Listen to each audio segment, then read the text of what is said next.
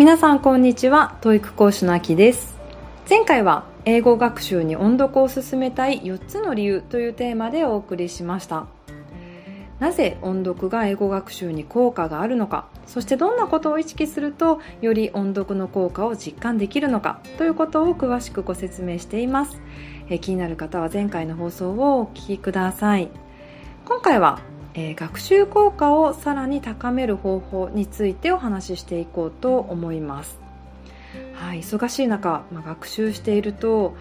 まあ、本当にもうこれ以上英語学習に時間を費やせないっていう人も多いと思うんですね。でもう時間を増やせないとなったらあとはじゃあ同じ時間の中でもどうやったら最大限効果的な学習ができるのかっていうことを、まあ、考えていかなきゃいけないと思うんですがそういった方の、えー、ヒントになれば嬉しく思います。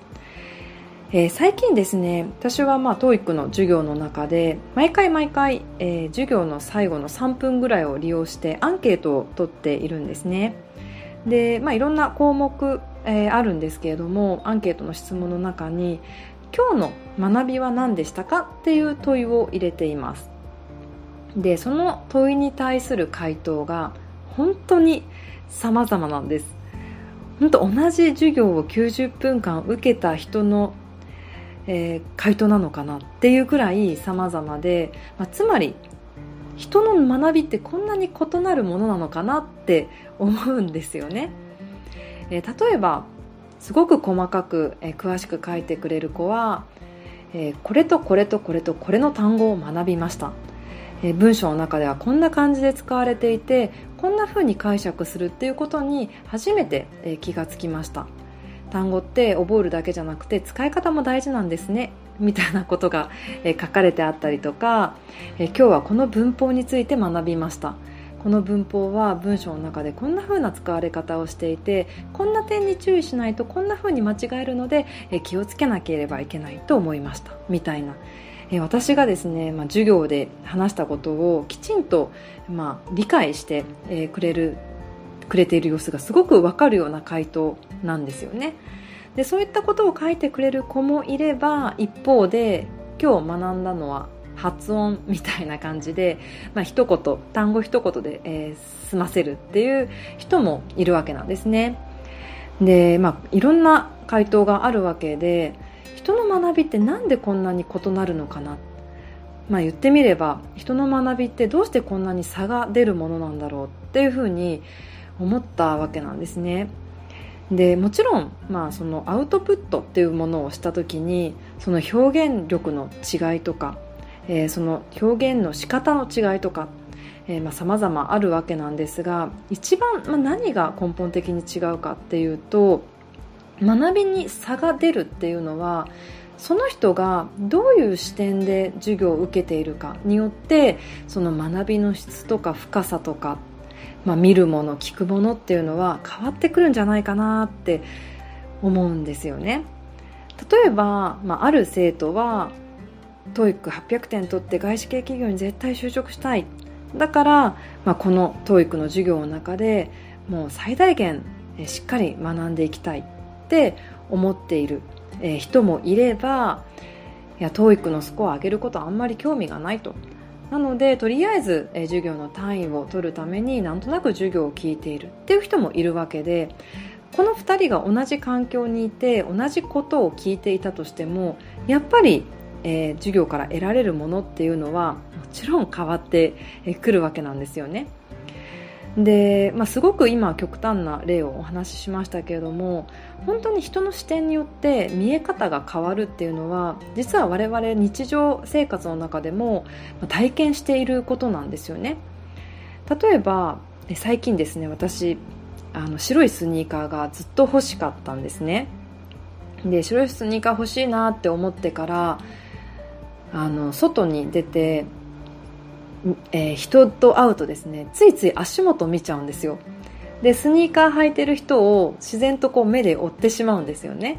ああの人のスニーカーかっこいいなとか白いスニーカーが欲しいんだけれどもいや黒いのもかっこいいなとかあ厚底も結構おしゃれだなとか なんかそんな感じでですねスニーカーばっかり目がいってしまう。なので、まあ、人の視点とか、まあ、意識によって見るものっていうのは本当に変わってくるんですよね。それは日常生活でも、まあ、同じだと思います。ですのでじゃあだからこそ、まあ、学習をする時どんな視点を持って学習するのかっていうことによってその学習の意味合いっていうのが大きく変わってきます。例えば私よく英字新聞を読むんですけれども、まあ、普通ですね新聞読む人っていうのは日頃何がまあ起こっているか何がえー、出来事として起こっているか、まあ、新聞でそれを、えー、読んで確認するっていう方が、まあ、普通多いと思うんですが私はそういう読み方をしていないんですね。あのですのでもう1ヶ月2ヶ月前の新聞も普通に読みますじゃあどんな視点で私は英字新聞を読んでいるかっていうともう英語学習のための読み方なんですねえ最近私はあのもうちょっと英会話力を上げていきたいなと思っているので英字新聞を読みながら使えそうな表現を探しながら読んでいます。あこの表現使えそうだなとか前にこんな風に言いたかったのがこんな風に英字新聞の中では表現されているからこれを今度使ってみようとかそんな感じで読んでいるんですね。ですので英字新聞で普通にこうニュースを楽しんでいる人の見方とは私はちょっと違う見方で英字新聞を読んでいます。もしくは多分こんな人もいるはずなんですよね。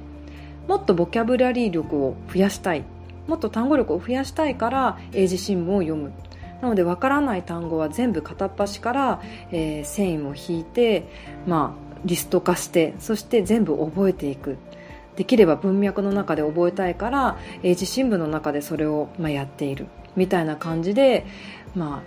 単語力アップのために英字新聞を読んでいる人もいるかもしれないですね。ですので同じ素材なんだけれどもその人の持つ視点によって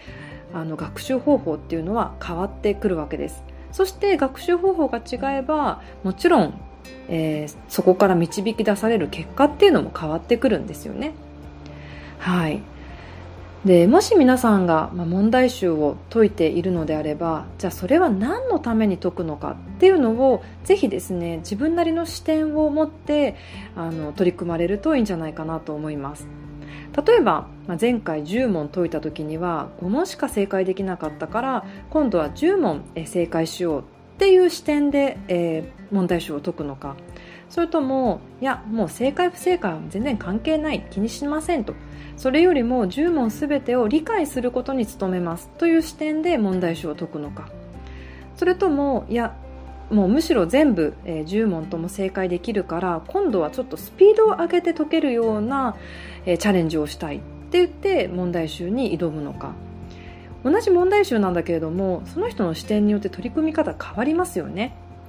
はい、淡々とこうあの問題集を解くだけではすごくもったいなくて自分に合った、えー、解き方、まあ、学習方法っていうのが必ず多分あるはずです。ですのでその視点をぜひ意識して何か学習するときには、えー、やられるといいんじゃないかなと思います。はい。